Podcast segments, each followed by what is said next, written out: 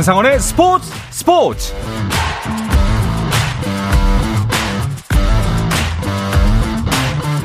설 연휴 마지막 날에도 스포츠가 있는 저녁 어떠신가요? 아나운서 한상원입니다. 설 연휴 즐겁게 마무리하고 계시겠죠? 저희 스포츠 스포츠도 좀 더 특별하고 색다른 이야기로 연휴의 끝자락을 장식해 볼까 합니다. 한국 축구 선수 중에서 최근 가장 핫한 김민재 선수 이야기를 준비했는데요. 김민재 선수가 유럽 축구 리그의 주전 수비수가 되기까지의 성장 스토리와 김민재 선수의 팀 나폴리 그리고 이탈리아 리그에 대한 다양하고 자세한 정보들을 아주 깊이 있게 파헤쳐 보도록 하겠습니다. 스포츠 스포츠 집중 탐구 시리즈 김민재 그리고 이탈리아 리그 잠시 후에 시작하겠습니다.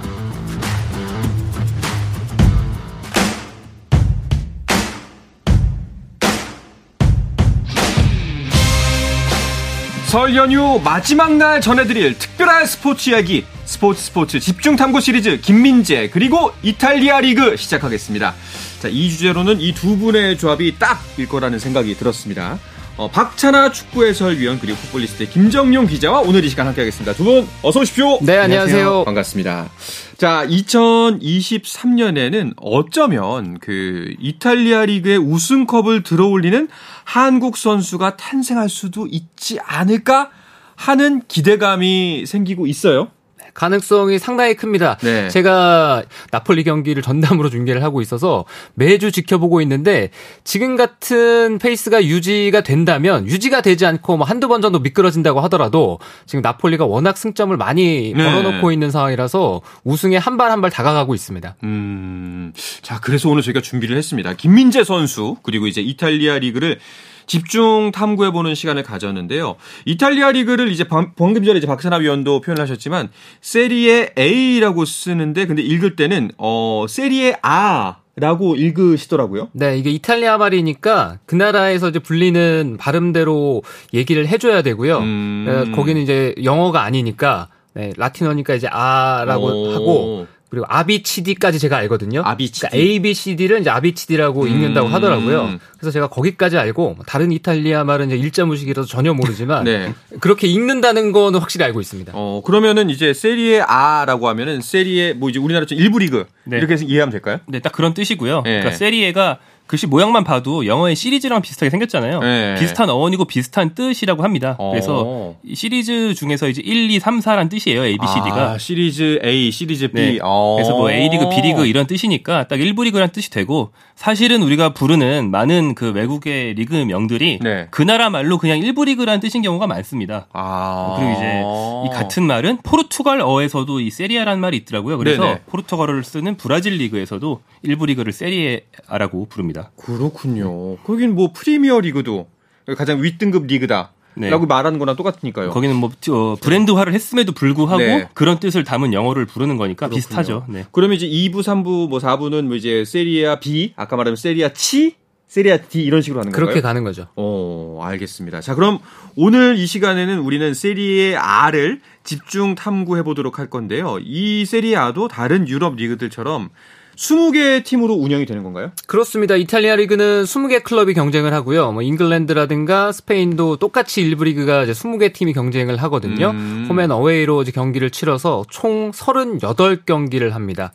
네, 그렇게 해서 우승팀이 결정이 되고 상위 4팀이 UEFA 챔피언스 리그로 가고 네. 18, 19, 20위 네, 세 팀이 강등이 되는 시스템이죠. 세리아 B로 어, 알겠습니다.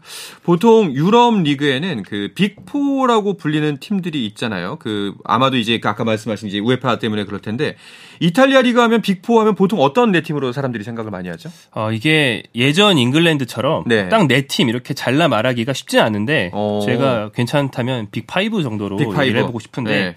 일단 이탈리아는 상위권 4위 아니면 5위에 드는 팀이 좀 자주 바뀌는 편입니다. 예전 음. 잉글랜드처럼 내 팀이 고정돼 그 있지는 않거든요. 근데 이제 굳건하게 늘 들어있는 팀은 유벤투스 하나라고 오. 보시면 될 거고 이제 한때 몰락했다가 요즘 둘 다 부활한 그 밀라노 기반의 두 강호인 AC 밀란과 인터 밀란도 그렇죠. 할수 있고요.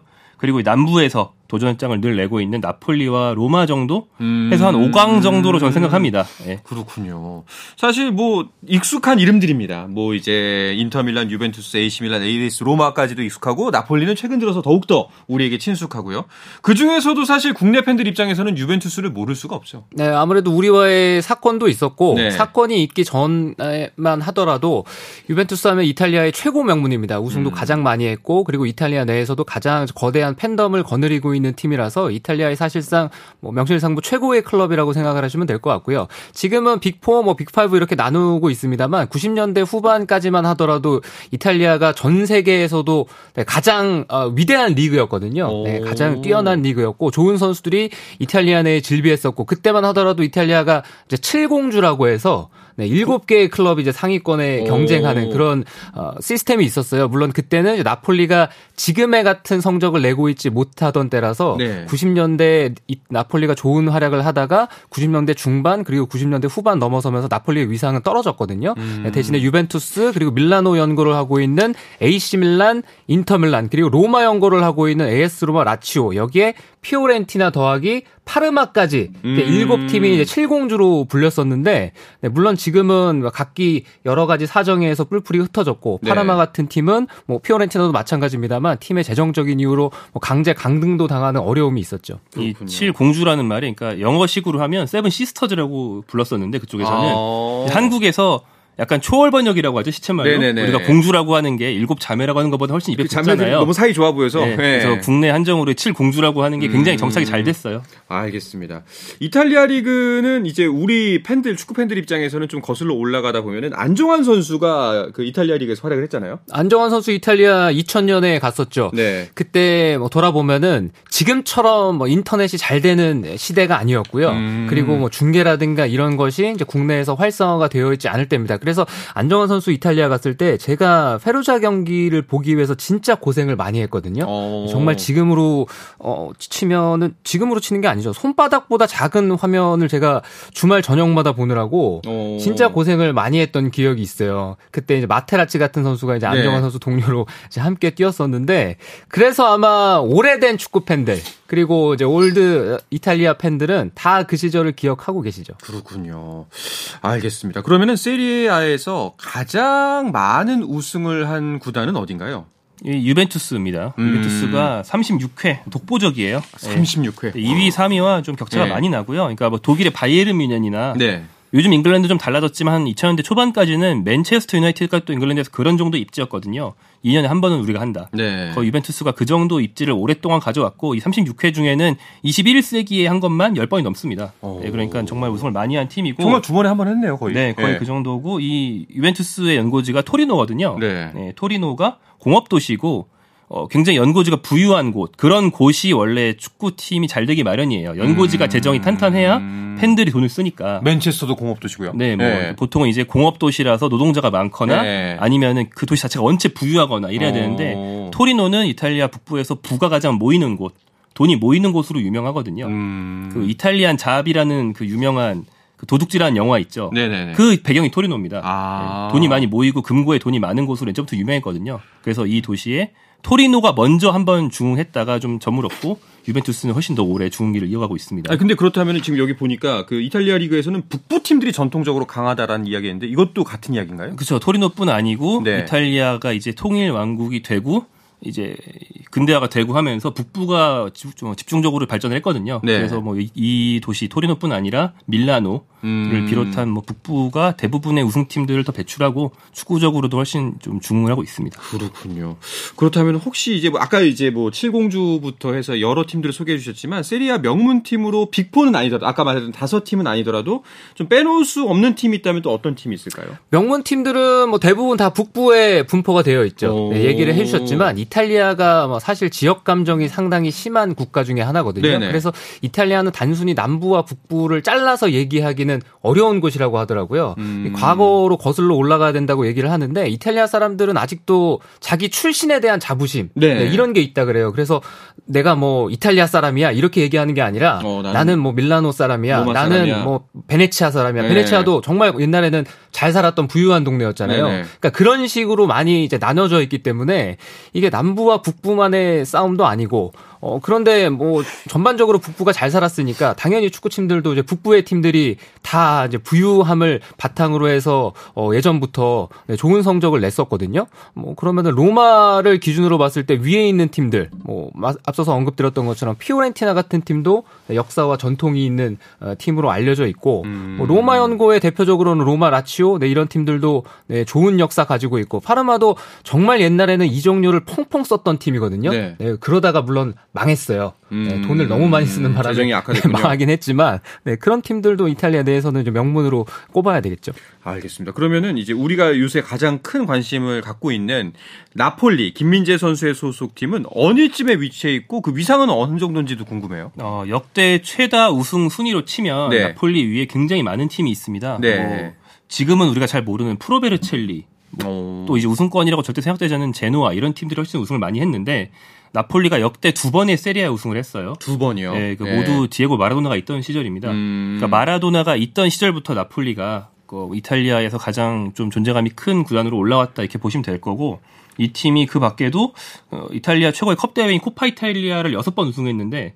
그 중에 한 번도 마라도나 시절. 음. 그 유일한 좀 국제대회 우승인 UEFA컵 우승이 한 번 있는데 그것도 마라도나 시절. 음. 그 80년대 말부터 90년대 초까지의 마라도나 시절에 확 존재감이 올라왔고 마라도나가 네. 어, 전 세계 축구 역사상 최고의 선수 중에 한 명이다 보니까 같이 이제 많이 인상을 남겼죠. 음. 하지만 그 뒤로는 재정난으로 어, 강등되고 파산하는 그런 일도 한번 겪었다가 오. 어. 현재 회장으로 김민재 선수 중계 보면 네. 이제 박찬하 위원 목소리 들을 때마다 늘 얼굴이 잡히는 네. 그데 라우렌티스라는 그 어. 이탈리아의 기업가가 네. 있는데 네. 그분이 이제 인수해서 이 팀을 다시 중흥시킨 뒤로 3부부터 올라와서 지금 다시 1부 우승을 노리는 팀으로 탈바꿈을 했죠. 야. 중흥기를 거쳤다가 3부까지 떨어졌다가 진짜 아까 초반에 방송 초반에 말씀드렸던 것처럼 이런 페이스를 유지한다면 혹은 이제 이거에서 조금 떨어진다고 해도 우승을 노려볼 만하다 싶은 정도까지 올라왔습니다. 대단하네요. 그 우리가 보통 이제 국제 축구 각 나라의 특징을 생각할 때 이탈리아 축구하면은 수비잖아요.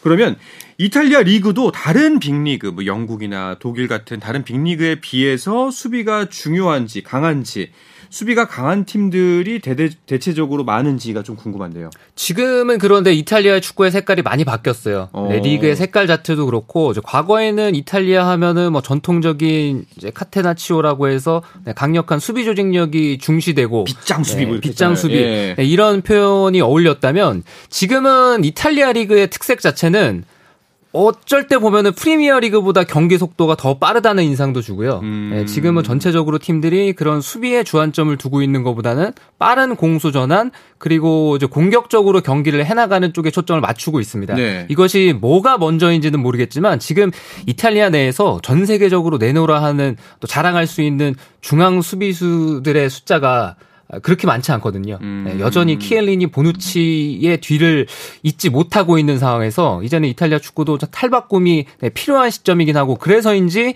현재 리그에서는 공격적으로 경기하는 팀들이 네, 상위권에 배치돼 있고 물론 유벤투스는 여전히 과거에 음. 이탈리아 축구에 그것을 전통적으로 앞세우면서 경기를 하고 있어서 유벤투스의 팬들이 지금 복장이 터져나가고 있죠. 그 지난 몇 년 동안 경기당 평균 득점이 프리미어 리그보다 이탈리아 리그가 더 높은 시즌이 굉장히 많았어요. 아, 네, 확실히 변하고 있네요. 네, 그렇기 때문에 여러분께서는 화끈한 축구를 보는 목적에서라도 네. 박찬하 위원이 하시는 중계를 보시는 것이 상당히 알겠습니다. 도움이 된다. 네, 박찬하 위원의 세리에 A 중계 놓치지 마시기 바랍니다. 그러면 현재 그 세리에 A에서 리그 최상급 선수 뭐 이제 전 세계적인 스타 누가 있을까요? 아, 지금이 딱 과도기입니다. 음... 지금 거의 나갔어요. 오... 그리고 새로운 선수들이 떠오르고 있는 중인 시기거든요. 네네. 그래서 지금이 정말 애매한데 그래서 나폴리가 이렇게 잘 나갈 수 있는 거기도 하고요. 어, 그렇게 네. 보시는군요. 왜냐하면 아까 박찬환 의원 말씀하신 것처럼 공격진은 그렇다 쳐도 수비진은 그래도 우리가 레전드를 기억할 수 있는 선수들이 많았는데 키엘리니 선수 나갔고 보누치 선수는 소속팀 유벤투스에서 후보로 밀리고 이러면서 네. 그 기라성 같은 선수들이 좀 많이 사라졌습니다. 부폰은 2부 리그 가 있고요. 그래서 요즘 가장 떠오르는 선수는 뭐 김민재 동료인 뭐 오시멘이라든지 또 엘링 홀란과 가끔 라이벌로 묶이기도 하는 가끔 네. 유벤투스의 네. 블라호비치라든지 네. 지난 시즌 세리에 A MVP였던 레앙이나 그 전전 시즌 MVP였던 뭐 디발라 이런 선수들이 있는데 뭐 그 루카쿠도 있고요. 네 루카쿠가 한참 요즘 한 1년 넘게 안 좋아서 음. 말하기 좀 애매하지만 뭐 이런 선수들이 뭐 지금 세리아를 대표하는 어떤 공격 자원들이라고 할 수 있겠죠. 혹시 덧붙이실 만한 선수가 있나요? 올리비에 지루 같은 선수 있고. 어, 그렇죠. 예. 네. 알겠습니다. 정말 이렇게 사실 뭐 중흥도 겪었고 쇠락도 겪었다가 다시 한번 올라오고 있는 그래도 여전히 세계에서 굉장히 무게 중심을 크게 차지하고 있는 세리에 A 여기에서 활약하고 있는 선수가 바로 김민재 선수입니다. 자, 우리 이 김민재 선수가 유럽 리그에서 주전 수비수로 자리매김할까지 또 이제 이 선수의 성장 스토리도 궁금해지는데요. 이 이야기는 잠시 쉬었다가 와서 계속해서 나누도록 하겠습니다. 여러분께서는 지금 설특집 스포츠 스포츠와 함께하고 계십니다. 새해 복 많이 받으세요.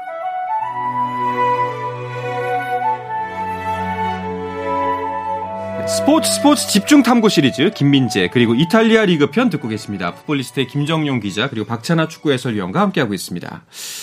자 이제 김민재 선수에 대해서 조금 더 탐구를 해볼까 합니다. 김민재 선수도 초등학교 때부터 축구를 했죠. 네, 어, 통영 출신입니다. 네. 통영 출신이고 지금도 사투리를 좀 써요. 그래서 음. 네, 그리고 초등학교 때 축구를 시작해서 근데 여느 엘리트 선수들이 다 그렇듯이 네. 네, 처음부터 축구를 시작했고 처음에는 이제 공격수였다고 음. 하더라고요. 어, 일단은 뭐 부모님께 운동 선수의 DNA를 애초에 물려받은 것으로 보이네요. 네. 부모님이 어, 다 네. 예, 운동선수 출신이라고 저는 들었는데 네. 네, 자세한 건 아마 김 기자님께서 더 잘 알고 계실 거예요. 아, 네, 그 김진 선수가 이제 출국이라든가 이런 어, 사람들이 다 만날 수 있는 그런 장소에서 부, 가족과 함께 나올 때가 있어요. 네네. 그래서 이제 아버님, 어머님이랑 인사하는 걸 사람들이 많이 보는데 지금도 굉장히 건장하시고 딱 봐도 가족이 모두 키가 큽니다. 어. 네, 김진 선수 친형도 축구 선수였고 지금은 은퇴했지만 어, 아버지가 유도 선수 출신이고 어머니가 육상 선수, 육상 선수 출신이라서 그 음. 그 DNA를 물려받았다고 합니다. 그렇군요.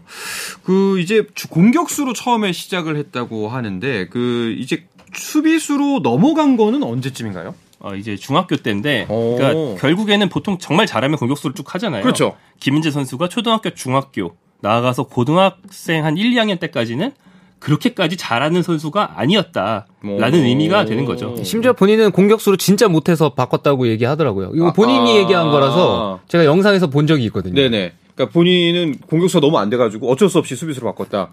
어, 근데 김민재 선수 정도 되면 그래도 그 고등학교에서 수비수로 전환을 하고 좀 두각을 나타낸 시점이 그때쯤은 되지 않았을까요? 어땠죠? 아, 한 고등학교 2학년 말에서 고등학교 3학년 초 정도가 되어서야 음... 두각을 나타냈다고 해요. 그래서 어... 사실 지금 김민재를 보면 좀 사람들이 의아하게 생각하실 수도 있는 것이 청소년 대표 경력이 거의 없거든요. 네. 올림픽 대표하기 전까지. 그게 10대 때는 그렇게 잘한 선수가 아니어서 그랬던 거고 고등학교 3학년 때 정도 돼서 이미 실력은 올라왔는데 어, 중학교 3학년, 고등학교 1, 2학년 때 청소년 대표팀 감독들이 이미 이 선수는 별로라고 생각해 왔으니까 눈여겨본 선수는 아니었군요. 김민재가 요즘 한 한두 달 사이에 기량이 올랐다고 해서 뽑을 생각이 없었던 거예요. 음... 그래서 청소년 대표팀 가는 게 굉장히 늦었습니다. 네. 올림픽 대표팀 정도 가야 이제 김민재 이름이 보이기 시작하죠. 그러면은 우리가 이제 뭐 사실 그 유도 선수인 아버지, 육상 선수인 어머니 밑에서 태어나서 운동 선수의 DNA를 물려받았다고 하지만 사실상 막 재능이 넘치고 초반부터 두각을 막 보냈던 그런 선수는 아니었던 거네요. 그런데 재능이 없었다고 하기에는 네. 네, 지금 어, 이 정도의 실력을 보여주는 거 봐서는 재능은 분명히 있었을 거고요. 아, 네, 고등학교 때 분명히 좋은 지도자를 만난 것 같아요. 어... 네, 고등학교 때 김민재 선수가 수비수로서 좋은 활약을 하기 위한 그런 기본기라고 해야 될까요? 네, 신체를 어떻게 하면 더 잘 쓸 수 있는지 스피드를 좀 높일 수 있는 그런 훈련을 집중적으로 네, 고등학교 시기에 많이 한 걸로 알고 있고요. 네네. 네. 그리고 뭐 얘기해 주셨지만 김민재 선수가 청소년 대표팀 경력이 그렇게 많지는 않은데 그 나이로 보면 은 황인범 선수, 나상호 선수랑 또래거든요. 네, 음. 네, 그래서 황인범 선수, 나상호 선수는 어렸을 때부터 알고 있었어요. 서로 어. 서로를. 그래서 김민재 선수가 대표팀 갔을 때 뭔가 낯설고 이럴 때 황인범 선수가 좀 잘 챙겨줬었나 봐요. 어. 네, 그래서 감사의 어떤 마음을 아직도 많이 가지고 있더라고요. 그리고 외양과 등치는 형처럼 보입니다만. 네. 예. 어, 그러니까 뭐 황희찬 선수가 네. 살짝 동생인데 네. 황희찬이 월반에서 나보다 청선 대표팀을 빨리 가는 걸 보고 약간 좀 충격을 받았다 아~ 이런 얘기 한 적이 있었고 그러니까 신체 능력을 타고났는데 네. 쉽게 말해서 키가 늦게 큰 거예요. 아. 그런 경우라고 보시면 되고 요즘 굉장히 화제가 되고 있는 그 극장가를 강타하고 있는 슬램덩크라고 있잖아요. 네네네. 거기도 제일 강한 캐릭터 중에 한 명이 이런 걸로 나오는데 음... 키가 늦게 컸기 때문에 그렇죠. 오히려 어렸을 때부터 키가 크고 힘이 좋았으면 그거에 의존해서 축구를 할 텐데 그게 아니던 시절에는 기술과 지능을 발달시켜야만 살아남을 수가 있잖아요. 그렇죠. 그렇게 하다가 키가 나중에 크니까 거기에 상응하는 어떤 운동을 통해서 힘만 붙이면 음... 이제 기술과 지능과 힘이 다 있는 선수가 될 수 있는 거죠. 그런 어... 과정을 겪었습니다. 자, 그렇게 수원 공고 시절을 이제 점점 자신의 장점들을 키워 나가면서 성공적으로 마무리하고 대학에 진학을 했네요. 프로팀으로 가지 않고. 네, 연세대 축구부로 갔는데 네. 이때는 뭐 프로에서 바로 데려갈 정도의 재능은 아니었고 음... 근데 이제 연세대에서는 두각을 나타냈어요. 고3 때부터 이제 상승세를 타기 시작했으니까. 그래서 1년 마치고 프로에 뜻이 있었고 대학을 1년 반 정도 다니고 일찍 그 대학을 나와서 중퇴를 하고 네, 그리고 네. 이제 어, 봄 학기가 되어야 봄이 되어야 이제 프로팀에 갈 수 있으니까 반년은 실업팀에서 뛰고 그리고 이제 K리그 최고 강호인 전북현대의 스카우트를 받아서 어... 전북으로 가게 되었죠. 그렇게 되면은 프로에 가서는 그렇다면 김민재 선수는 바로 두각을 나타냈나요?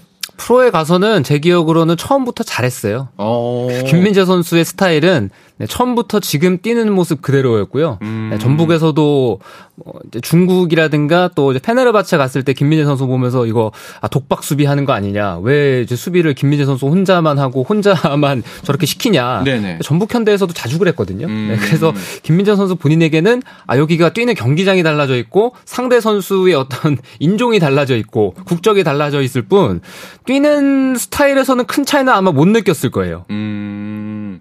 그렇군요. 이제 그 프로에 가자마자 두각을 나타냈고 뭐 이제 러시아 월드컵부터 국가대표로 월드컵에 참가를 한 거네요. 아 러시아 월드컵 직전에 부상으로 그쵸, 못 갔죠. 못 갔죠. 네. 예. 김민재가 갔으면 달랐을 것이라고 말하는 사람들이 음. 많지만 음. 그런 뭐 이런 그런 일은 일어나지 않았고 네. 그래서 이제 이번 최근 카타르 월드컵이 첫 월드컵이 됐고요. 근데 그 즈음에 그런 얘기가 나왔다는 것 자체가 아직 프로에서는 신인급이었지만 음. 어, K리그에서 최고의 수비수로 이미 인정을 받은 뒤였습니다. 네. 그렇기 때문에 뭐 길지 않은 시간을 전북에서 뛰고 큰 이적료를 안겨주고 이제 중국의 베이징 고안으로 가게 되었죠. 자, 베이징 고안 우리에게는 좀 상수한 팀이긴 한데 여기서 활약은 어땠나요? 베이징 고안에서도 김민재 선수가 없어서는 안 될 선수로 자리매김했죠. 네. 왜냐하면은 뭐 말씀드렸던 것처럼 김민재 선수는 무대를 옮겨가면서 그냥 자기 스타일 그대로 축구를 했거든요. 음. 그러니까 전북 현대에서 하고 있는 축구, 중국에서 하는 축구, 터키에서 한 축구, 지금 나폴리에서 한 축구가 다른 게 아니라 그리고 계속 발전해 가는 것도 아니고 그냥 스타일이 똑같아요. 오... 지금 모습 그대로 전북현대에서도 뛰었고 중국에서도 뛰었고 터키에서도 뛰었고. 와 근데 지금 말씀은 이게 칭찬인지 어떤 건지 좀 약간 좀 모르겠습니다. 저는 굉장히 놀라웠어요. 왜냐하면 오... 김민재 선수가 과연 본인의 그런 기량을 유럽 선수들과 경쟁을 하면서도 보여줄 수 있을까? 음... 저는 그게 궁금했거든요. 그리고 그게 돼야만 우리 축구가 또 발전할 수가 있는 거고 우리도 대형 수비수를 품에 안고 네. 대표팀 이제 경기를 해낼 수가 있는 거였는데 터키에서 웬걸 그거보다 더 잘했어요. 어... 그러니까 그대로 하고 있다고 말씀을 드렸지만 스타일이 그대로였다는 거지. 터키에서는 네, 훨씬 더 다양한 거 같고 공격도 하고 수비도 하고 그리고 발은 어떻게 보면 더 빨라진 것 같아요. 유럽 가면서 어... 몸싸움도 안 밀리고. 그러니까 그게 되면은 이제 어디서든지 다 되는 거였거든요. 네네네. 그래서 나폴리에 입단한다고 했을 때 현지 언론에서는 나폴리가 뭐 콜리발리 선수를 이제 첼시로 보내고 김민재 선수를 영입을 했으니까 과연 김민재 선수가 이걸 잘 해낼 수 있겠는가 했는데 저는 김민재 선수가 터키 리그에서 활약하는 거 보고 이거는 아 이건 어디서든지 된다. 어... 지금 이탈리아가 문제가 아니라 스페인을 가건 독일을 가건 영국을 가건 이거는 김민재 선수에게는 아무런 문제가 아닐 것이다라는 예상을 조심스럽게 했거든요. 네네. 네, 나폴리에서도 그대로 보여주고 있죠. 알겠습니다. 저는 이제 박찬하 위원의 설명을 좀 더 드리니까 이해가 왔던 게 그러니까 김민재 선수가 그대로다라는 것은 이제 뭐 본인의 축구 스타일이란 이야기도 있지만 퍼포먼스에 대한 결과물이 계속 그대로다. 이거가 터키 리그 이어가서 이탈리아 리그에서도 먹힌다. 정말 대단하다라고 표현으로 이게 이해를 했습니다.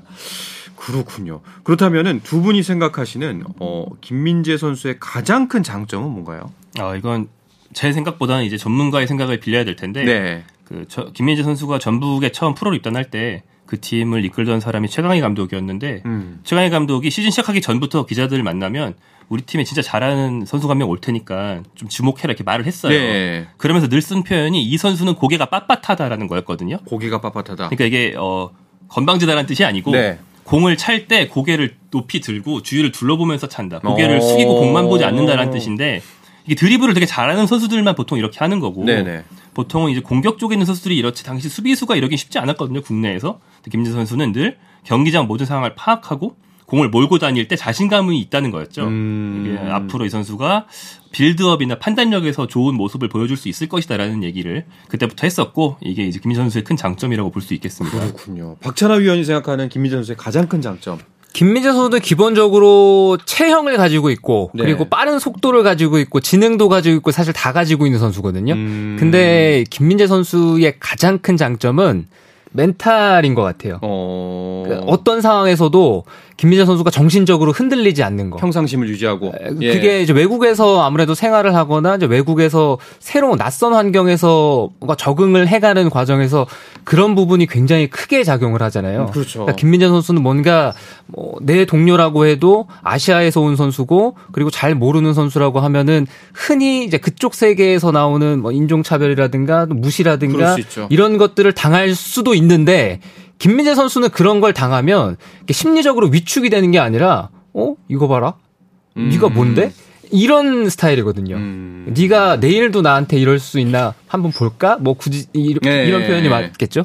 그러니까 이런 정신을 가지고 있는 선수라서 어떤 상황에서도 흔들리지 않고 그게 또 수비수니까 또 뒤를 지키는 데 있어서도 정말 큰 자산이 되는 것 같습니다. 네, 정말 맞는 말이라고 생각하고 어, 심지어는 이제 흔들리지 않는 걸 넘어서 도전을 늘 갈망하고 자기한테 더 큰 시련이 왔을 때 이겨낼 수 있다는 자신감이 굉장히 크고 자기가 한 번한 결정은 나중에 뒤돌아보면서 후회하는 일이 거의 없더라고요. 어... 네, 굉장히 앞만 보고 직진하는 네. 그런 네. 성격의 소유자입니다. 그렇군요.